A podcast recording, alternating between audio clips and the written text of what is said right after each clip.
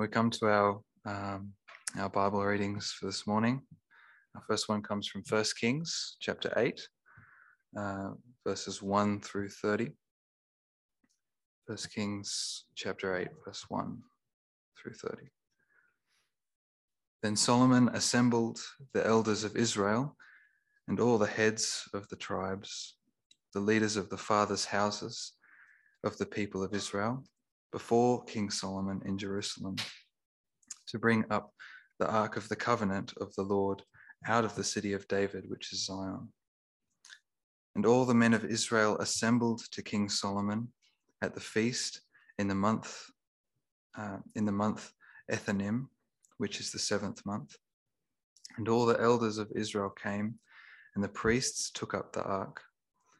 And they brought up the ark of the Lord, the tent of meeting, and all the holy vessels that were in the tent. The priests and the Levites brought them up. And King Solomon and all the congregation of Israel who had assembled before him were with him before the ark, sacrificing so many sheep and oxen that they could not be counted or numbered. Then the priests brought the ark of the covenant of the Lord to its place in the inner sanctuary of the house in the most holy place underneath the wings of the cherubim. But the cherubim spread out their wings over the place of the ark, so that the cherubim overshadowed the ark and its poles. And the poles were so long that the ends of the poles were seen from the holy place before the inner sanctuary, but they could not be seen from outside. And they are there to this day. There was nothing in the ark except the two tablets of stone that Moses put there at Horeb, where the Lord had made a covenant with the people of Israel when they came out of the land of Egypt. And when the priests came out of the holy place, a cloud filled the house of the Lord, so that the priests could not stand to minister because of the cloud, for the glory of the Lord filled the house of the Lord. Then Solomon said, the Lord has said that he would dwell in thick darkness. I have indeed built you an exalted house, a place for you to dwell in forever. Then the king turned around and blessed all the assembly of Israel, while all the assembly of Israel stood. And he said, Blessed be the Lord, the God of Israel, who with his hand has fulfilled what he promised with his mouth to David my father, saying, since, this, since the day that I brought my people Israel out of Egypt, I chose no city out of all the tribes of Israel in which to build a house, that my name might be there. But I chose David to be uh, over my people Israel. Now it was in the heart of David, my father, to build a house for the name of the Lord, the God of Israel. But the Lord said to David, my father, Whereas it was in your heart to build a house for my name, you did well that it was in your heart. Nevertheless, you shall not build the house, but your son, who shall be born to you, shall build the house for my name. Now the Lord has fulfilled his promise that he made. For I have risen in the place of David my father, and sit on the throne of Israel, as the Lord promised. And I have built the house for the name of the Lord, the God of Israel. And there I have provided a place for the ark in which is the covenant of the Lord that he made with our fathers when he brought them out of the land of Egypt. Then Solomon stood before the altar of the Lord in the presence of all the assembly of Israel and spread out his hands toward heaven and said, O Lord, God of Israel, there is no God like you in heaven above or on earth beneath, keeping covenant and showing steadfast love to your servants who walk before you with all their heart. You have kept with your servant David, my father, what you declared to him. You spoke with your mouth, and with your hand have fulfilled it this day. There, now, therefore, O Lord, God of Israel, keep for your servant David, my father, what you have promised him, saying, You shall not lack a man to sit before me on the throne of Israel if only your sons pay close attention uh, to their way to walk before me as you have walked before me. Now, therefore, O God of Israel, let your word be confirmed, which you have spoken to your servant David, my father. But will God indeed dwell on the earth? Behold, heaven and the highest heaven cannot contain you. How much less this house that I have built? Yet have regard to the prayer of your servant and to this plea, O Lord my God, listening to the cry and to the prayer that your servant prays before you this day, that your eyes may be open night and day toward this house, the place of which you have said, My name shall be there, that you may listen to the prayer that your servant offers toward this place. And listen to the plea of your servant and of your people Israel when they pray toward this place. And listen in heaven, in your dwelling place. And when you hear, forgive. Our second reading comes from Leviticus chapter 23 verses 33 through to the end of the chapter. And the Lord spoke to Moses, saying, Speak to the people of Israel, saying, On the 15th day of this seventh month, and for seven days, is the feast of booths to the Lord. On the first day shall be a holy convocation. You shall not do any ordinary work. For seven days you shall present food offerings to the Lord. On the eighth day, you shall hold a holy convocation and present a food offering to the Lord. It is a solemn assembly. You shall not do any ordinary work. These are the appointed feasts of the Lord, which you shall proclaim as times of holy convocation for presenting to the Lord food offerings, burnt offerings, and grain offerings, sacrifices, uh, and drink offerings, each on its proper day besides the Lord's Sabbaths, and besides your gifts, and besides all your vow offerings, and besides all your freewill offerings, which you give to the Lord. On the fifteenth day of the seventh month, when you have gathered in the produce of the land, you shall celebrate the feast of the Lord seven days. On the first day shall be a solemn rest, and on the eighth day shall be a solemn rest. You shall take on the first day the fruit of splendid trees, branches of palm trees, and, and boughs of leafy trees, and willows of the brook. And you shall rejoice before the Lord your God seven days. You shall celebrate it as a feast to the, to the Lord seven days in the year. It is a statute forever throughout your generations. You shall celebrate it in the seventh month. You shall dwell in booths for seven days. All native Israelites shall dwell in booths, that your generations may know that I made the people of Israel dwell in booths when I brought them out of the land of Egypt. I am the Lord your God. Thus Moses declared to the people of Israel the appointed feasts of the Lord. This is the word of the Lord.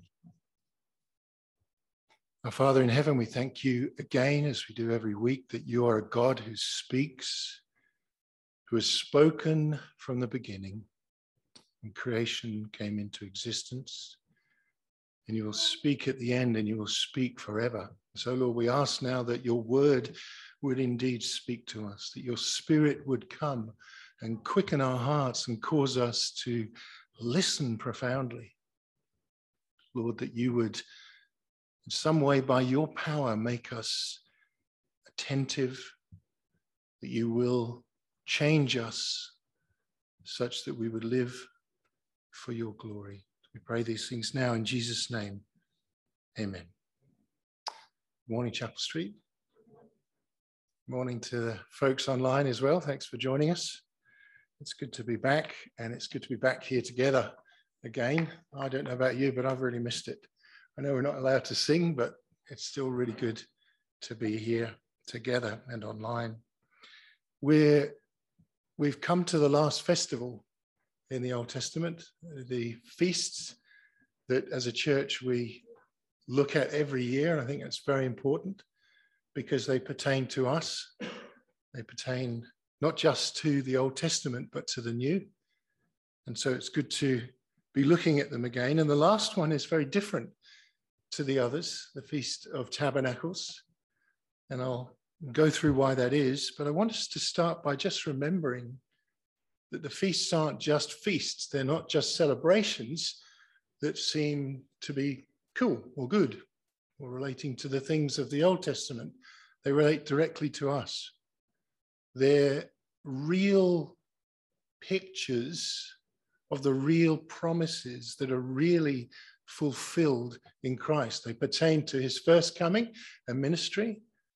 They pertain to his second coming and ministry. And they pertain to what's beyond that for us, for him. So we should listen very carefully. And this one, the Feast of Booths or the Feast of Tabernacles, depending on which Bible version you're reading, is amazing. I think it's amazing. I hope you do by the end of today. And it's a feast that's full of joy. It's full of celebration. In the real sense, it's full of partying, not in the modern decadent sense, but in the godly sense. It's a jubilation of joy. And I want to start today with just a simple question that I'm sure we can answer straight away in our own minds, but that perhaps we need to consider again. And that is what's Christianity fundamentally about? What's it all about? What is the objective that God has set in place in Christ? And I believe that the Feast of Booths answers that question for us. So listen, I might be wrong, and you'll need to tell me if I'm wrong. I don't believe I am, but we'll see. If it's right, then we really do uh, need to listen. So the Feast of Booths, then, the Hebrew word for booth, for tabernacle, is sukkot. It literally means dwelling, to dwell, to call in a congregation of people to dwell, to live together, tent together, camp together, in camp together. And the Feast of Booths, if we, as we've heard read for us there by Jared in Leviticus, is seven days long. It's a big feast. Uh, I've never feasted for more than a day. Um, some of you might disagree with that, but I've certainly never feasted for seven days. And it happens literally seven days after the atonement. And if you remember from last week, Wednesday just passed was the Day of Atonement. And Israel shuts down and it remembers the Lord through the Day of Atonement. Well, this Wednesday, they will enact, reenact the Feast of Booths. It still happens to this day. It's instituted, as we heard there, by God through Moses. It's not a one off thing, it's a thing that happened in perpetuity. Seems like historically there might have been a bit of a break, but I don't know exactly about that. It's there in Exodus, in Leviticus, as we heard today, in Deuteronomy. It's there in 1 Kings, Second Chronicles, it's there in Ezra and Nehemiah at the re-establishment of the temple when the Jews or the Israelites returned from exile. And guess what? It's in the New Testament.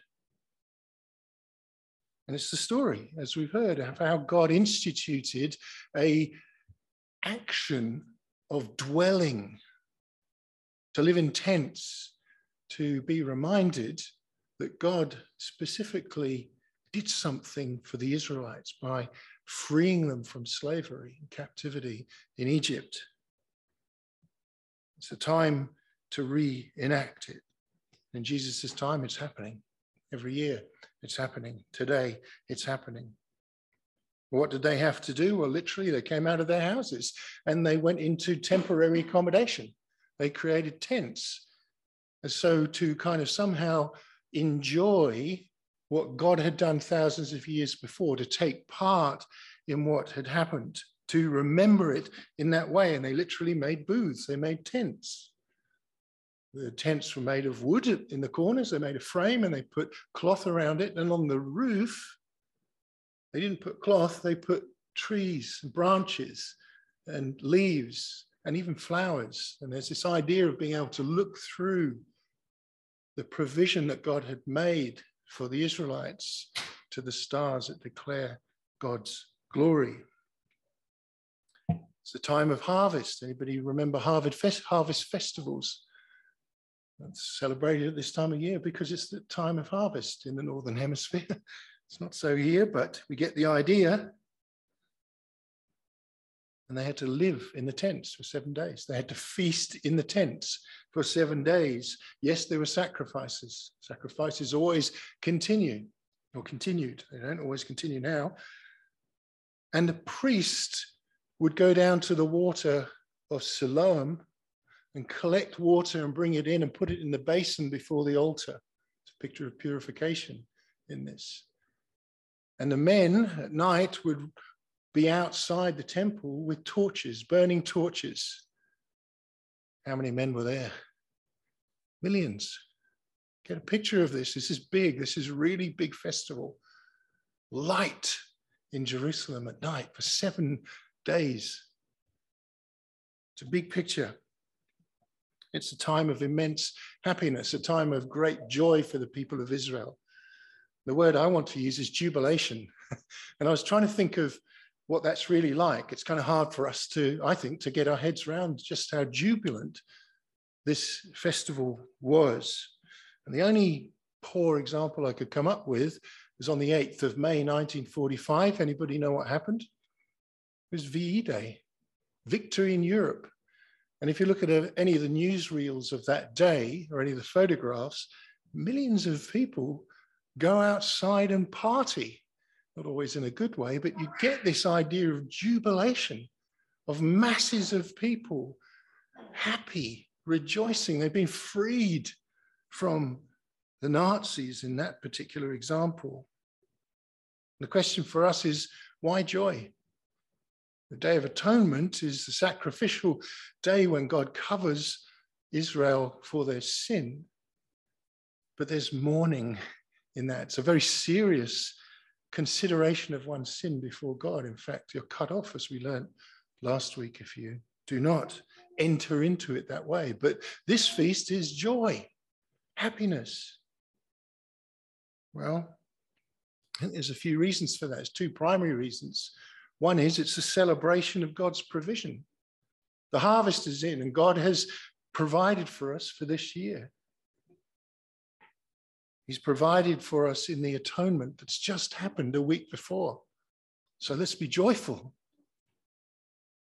It is a picture of God's protection for the Israelites in the wilderness. The promised land is 40 years away, just over, not very far away. If you look at the map, it's not far at all. They're close. It's a picture of God's peace and favor gained through the atonement, security, protection. But the second reason is that it's a picture of the reality that God dwells with his people. He tabernacles with his people. He lives with them. That's what it's a picture of. People dwelling together. It's a picture, isn't it, of God's foreshadowing of the promised land when people will dwell together in peace and security. And to this day, as I said, the Feast of Booths is practiced in Israel a little bit different. They will still go out and make their little booths and they'll put canvas on and they'll put the branches on the top. But these days, it's considered okay if you don't live in the, the booth for seven uh, days. You have to go in there for food at least. You have to feast in there and have your uh, breakfast, your lunch, and your evening meal there, but you don't have to live there. Something is very different then at the very heart of the picture of the feast of booths. Around the 17th and 18th century, a new kind of well, it's a theology, but really it's it's human philosophy came into the Christian story. Sadly, it came out of England and it grew, and it certainly became a big part of what's known as the Enlightenment. And that's deism. I don't know if you've ever heard of that. Deism, that's not what it's called. Yes, the deists, the idea that God somehow created the world in the best possible way that he could, but he, he set it up such that it was like a clock being wound up. And that over time it would just tick away. The planets would orbit Earth, the universe would be held together, or just by some clever kind of mathematical building of it in a particular way. And at the heart of that philosophy is the idea that God departs. He sets it up and then he leaves. And it might well look like that to some of us. Where is God? Things are hard. There are pandemics. There is all kinds of striving and suffering throughout the world. The truth is, God has never deserted us. God has never left his creation. So it's a bad idea. I think I'll leave now. It doesn't seem to be working out very well. In fact, it's working out exactly the way he wanted. The deists were wrong. God has always desired to dwell, to tabernacle with his people, always. It's his goal, it's his objective.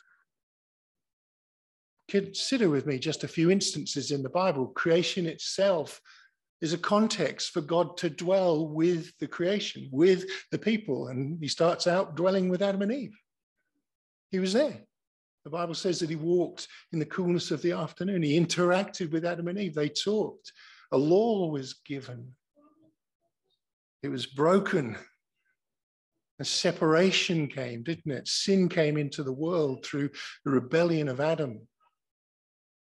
But separation does not mean the absence of God.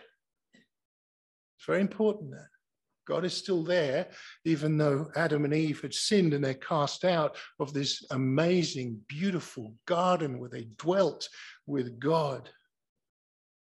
Didn't bring the absence of God. And God visits people in the Old Testament. He visits Abraham. He talks to Abraham. He makes a covenant. He visits Isaac and Jacob. And think of people like Joseph in all his travails and suffering. It says, and God was with him. God was with him. God is there. He's not abandoned his creation. As we've heard, he was there in Egypt. He visited his people. And through Moses, he spoke with signs and wonders. He expressed something of his greatness and his character. And ultimately, provided this picture of the Passover lamb that we've heard about this morning. He saved his people. He brought them out of exile. Where to? A wilderness.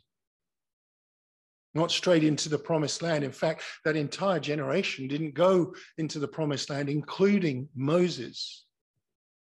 It was Joshua and the next generation that went in. As for the others, they were in the wilderness with God. we hear that God dwelt initially on Sinai, on the mountain. There was a cloud around him. People couldn't look on God because of that separation, but he was there. And Moses would ascend the hill and meet with God, but he never see his face. And then in the middle of the camp, God said, that's where I want to be. Make for me a booth, make for me a tabernacle, a tent, a special one, because I want to dwell there. It literally says, and let them, says God, make me a sanctuary, a tabernacle, a dwelling, that I may dwell in their midst. You see, God is coming down now. It's coming into the tabernacle. And if you look at the biblical picture of this, the tabernacle's in the center and the tribes encamp around it. They're there with God. There's a pillar of smoke and a pillar of fire. And ultimately, he will lead them into the promised land. And then we learn, as we've heard from First Kings, God promises to build not a tent made of cloth, but a magnificent temple. And if you're unacquainted with the magnificence, magnificence of it, I suggest you read the Bible because it's incredible. absolutely incredible. And we hear about how Solomon consecrates it in that passage. And he says, This is where God's going to dwell. He's going to remember his people. He's going to forgive them for their sin. Did you also notice that Solomon said, and he dwells in the heavens? God's in the temple, he's in the heavens. Did you notice that it was the feast of booths when he consecrated that? Think about that. This picture of God dwelling and practiced and enacted in the Feast of Booths is the time when the temple is consecrated, when God comes down as spirit and dwells in the temple. Wow. I find that amazing. And then in the exile to Babylon, prior to the exile, you have Jeremiah prophesying that God will bring this remnant of Israel back to Jerusalem. He says, Behold, I will gather them from all the countries to which I drove them in my anger and my wrath and in great indignation. I will bring them back to this place, and I will make them dwell in safety. And they shall be my people, and I will be their God. And Ezekiel, the prophet who's in the exile, looking forward through visions to the return also prophesies about God. It's a text that we know really well. I will give you a new heart and a new spirit I will put within you, and I will remove the heart of stone from your flesh, and I'll give you a heart of flesh, a malleable heart, not a stubborn heart. And I will put my spirit within you and cause you to walk in my statutes and be careful to obey my rules. You shall dwell in the land that I gave to your fathers, and you shall be my people, and I will be your God. God has always desired to dwell with his people in person by spirit. Did you hear that? In person by spirit and then in person by a man. The Apostle John writes John's Gospel at the beginning. He expresses that Jesus is the Word, this communicative act of reason and truth. And in verse 14 of chapter 1, he says, And the Word became flesh. You know what it says next? And tabernacled and dwelt with us. God came in flesh as a man and dwelt. And John says, and we've beheld his glory, the glory as of the only Son of the Father, full of grace and truth. Interestingly, in John's gospel, it always record, also records for us in chapter 7 that Jesus went down to the feast of booths. Isn't that amazing? The Jews in this time of year went down and celebrated it at uh, Jerusalem, went up the hill into Jerusalem and celebrated the Feast of Booths, where they remembered how God dwelt with them and provided provision, security, and this picture of dwelling together. And there they were celebrating in, Israel, in Jerusalem. And the Son of God who came to dwell with them walked around during this feast. What an amazing concept, don't you think? I was thinking about it this morning. Maybe he went into one of the booths and feasted with people. wow, that's an incredible concept. He was in the temple and he was in Christ as a man walking around during this time. And just think back to what I was saying earlier how the priest would go and get the water from the pool of Siloam and take it up to the basin in front of the altar, and how the people would go out with their torches at night, and the whole city was ablaze with light. There's jubilation. And Jesus goes down to that Feast of Booths. He goes in secret, and then he discloses who he is. And he preaches. You know what he preaches on? He preaches on the fact that he's the living water. It's no mistake, is it? He preaches on the fact that he's the light of the world. I don't think the Jews would have missed that illusion. I hope we don't miss it today. And ultimately, God desired to be with his people, to dwell with his people so much that he went to the cross and died. Suddenly, gone. The ultimate day of atonement, isn't it? It's the real Passover lamb. The reason that Christ came was for this. And he dwelt with the people for that very reason. Born under the law, in human flesh, in the likeness of man, he dwelt. Just think for a moment what happened when Christ died on the cross. The temple that housed God in the Holy of Holies, what happened? The curtain was torn in two. Imagine what that was like. It fell open. In the Holy of Holies, there was no, God wasn't there. Something had changed. Something fundamental had changed about God dwelling with them in the temple by spirit when Christ died on the cross. God was in heaven. Jesus, spirit was in heaven. And in the resurrection, a man breathed life again. So we have hope because of that. Something changes about the way that God dwells at that point. And he still dwells here. He still dwells here. How? In bodily form? No. He's ascended into heaven. And when he ascended into heaven, what did he do? Well, the Father and the Son sent their spirit, their Holy Spirit, the prophecy of Ezekiel that we've just read about, heard about. His tabernacle, his dwelling place is you. It's now you. Paul says, Do you not know that your body is a temple of the living God? The Holy Spirit within you, whom you have, he says, from God.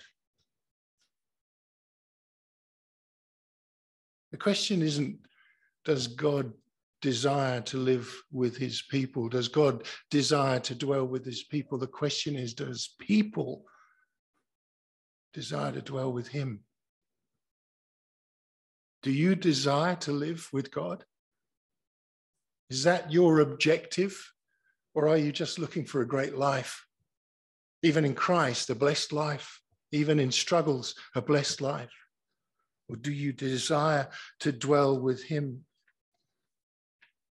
And the Feast of Booths is that picture that is the reality, not only that God desires to be with His people, but that He will be. So let's return to our question then at the beginning. What is Christianity ultimately about? What's really at the heart of it? And sometimes we really are confused about that. It's easy to pick on bits of rhetoric and Christian speak that we know and are truths. And often I think to the non Christian world, we do not express this very well. We might say, well, it's about the cross. And you'd be right. You might say that it's about love. And you'd be right. It's about the fulfillment of the law. You'd be right. It's about the vindication of God's righteous character. Yes. God's glory, the forgiveness of sins, redemption, reconciliation, salvation. All of those things are true. That is the Christian story. But listen, all of those things are not the end. They're the means. They're not the end. The reason for them is the most significant thing. But why? Why do we need salvation? Why do we need Christ to fulfill the law other than to vindicate his Father's good character, to bring glory and praise to him? Well, without it, we can't dwell with God. Cannot dwell with God. As we've been reminded this morning, there's a verdict. There are two verdicts and two destinies. One verdict is hell, guilty. The destiny is hell. The verdict is guilty, wickedness. And the other verdict is declared righteous because of the cross. And the destiny is to dwell with God. They're not the end, those things, they're the means. Ultimately, it's about the Feast of Booths. This picture about dwelling with God, being with Him in peace and security, perfect provision, with full forgiveness. That's why the Feast of Booths is so important. Another word for that might be heaven. We talk about heaven a lot, don't we? we talk about it an awful lot. I was listening to a friend just recently whose husband died some years ago, and she was saying that she looks forward to heaven because she gets to see her husband. I thought, hmm. And then she said this, but when I get there, he'll have to wait because I see Jesus. I see him first. John Piper has said in a book, which I heartily recommend to everyone, it's called God is the Gospel, that if you, I paraphrase because I can't remember it exactly, but if you desire to be in heaven with all of its greatness, with peace, with no sin, perfect provision, but you're content with that without Christ, then you've missed the point. Because the point is, you get to dwell with Christ, you get to dwell with God. That's why the Feast of Booths pictures this great thing dwelling with God. But it's not just heaven, it's a new heaven, it's a new earth, it's a new perfect picture, it's the promised land. In closing, I just want to take you somewhere, if I can, right now to the real Feast of Booths. You're in a booth right now. Did you know that? This is a tabernacle, isn't it? Does God dwell here? Yeah, He's in you. It's one of the reasons we come together as a congregation to dwell together, to live together. That's why church is so important.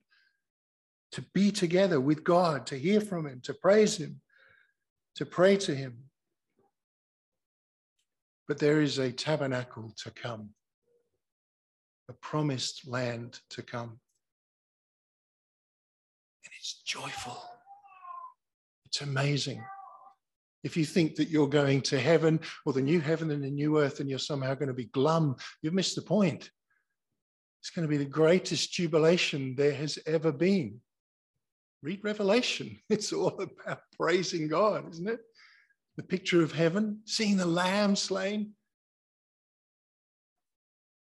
I just want to read to you Revelation 21, just a small passage for us. If you've not heard this before, turn to it. If not, just let it soak in by way of encouragement. John the Apostle says, Then I saw a new heaven and a new earth, for the first heaven and the first earth had passed away, and the sea was no more. And I saw the holy city the new Jerusalem coming down out of heaven. Did you hear that? From God. Coming down out of not made on the earth, created by us, coming down from the new Jerusalem is coming down from God. And it's just something so profound. The New Jerusalem, it says, is prepared as a bride, adorned for her husband. Now, if we stop and think about that for a moment, what is the writer talking about? Bride? Suddenly it's a person. It's you. You're the bride of Christ. You come down from God the Father to be with Christ in the new heaven and the new earth. And then he says, I heard a voice, a loud voice from the throne saying, Look, the dwelling place of God is with man. Is the Feast of Booths. He will dwell with them and they will be his people, and God himself will be them, be with them as their God. And then you know what comes next? He will wipe away every tear from their eyes. And death shall be no more. Neither shall there be mourning and nor crying or pain anymore, for the former things have passed away. Does that make you joyful? It makes me joyful because it's coming. That's where we're going. Either Christ will return before we depart, or we will depart and see this. Ultimately, we'll get bodies again. There will be jubilation. There will be no choice. You will not be able to help yourself with joy because you will be with Christ. But as we heard, there are two verdicts and two destinations. You cannot get into this tabernacle of peace and provision and grace without Christ. That's why Christ dwelt with man as a man. That's what the cross does.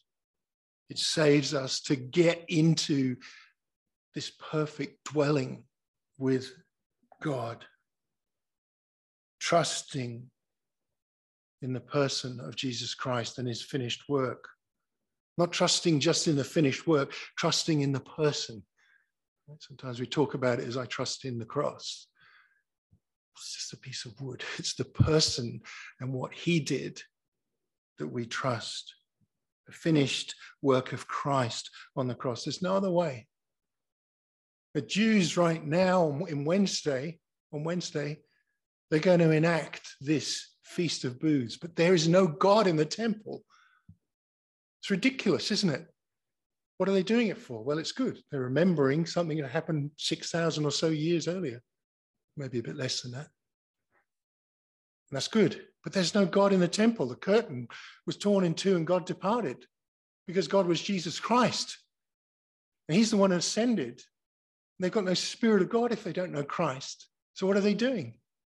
They're going through the motions. Their temple is desecrated. It might well be that it gets reestablished at the second coming, but right now, no, it's actually been taken over by Satan. The Jews can't go anywhere near it. It's terrible. But we're not like that. We can receive Christ we can receive forgiveness so that we can go through the cross, if you will, to this perfect tabernacle. And the question for you and for me is Are you going there? Are you going to the tabernacle in the promised land where you can dwell with God in peace forever? Enjoy forever? Or are you going to dwell somewhere else? One day the clouds will roll back. The roll will be called up yonder. And our names will either be in the book of life, the Lamb's book of life, the Lamb's book of the living, or they won't. And if they're not, we will not dwell with God, at least not in this way. You must receive Christ. You must cling to Christ. You must endure through hardship, clinging to Him. Love Him. By grace, says Paul, you have been saved through faith. He says, and this is not your own, it's a gift from God, so you can't boast. By grace, you have been saved through faith. And Lord, says the hymn, haste the day when my faith shall be sight. And I will see Christ. That's what the hymn writer is saying. Bring the day on, Lord. Right now, I have faith and I don't see Christ, not in a physical sense. But the day is coming when I will dwell in the tabernacle, when I will be the bride of Christ and I will see him, this God that we pray to and hear his voice the clouds, he says, be rolled back as a scroll. The trump shall resound, as we heard just a few weeks ago. And the Lord shall descend. Even so, it is well. It is well with my soul. Why? Because I dwell in peace with Christ. But only if you know Christ, the God who desires to dwell with you. Do you desire to dwell with him? I hope so. Let's pray. Father, we thank you again that you're a God who has created in a way where you have desired to be in your creation, not of it, but in it. That you've desired from the beginning to dwell with a wicked people. That you have desired to create a way for us to come through to you because you have dwelt in a man, in your son, with us, with this world walked around in the Feast of Booths, God Himself. I just, Father, I can't take it in. It's amazing. We thank you that that happened. We thank you that Christ came. We thank you that you long to dwell with us. Father, make us long to dwell with you, please. Help us, Lord, to see that the Feast of Booths is a day coming when we will feast with you, when we will drink of the vine, as we heard with your Son, Lord. Father, I pray this week as we go out into the world that you will cause us to remember this, that you will cause us to walk with joy because there is a jubilation coming that we share with you. In Jesus' name, amen.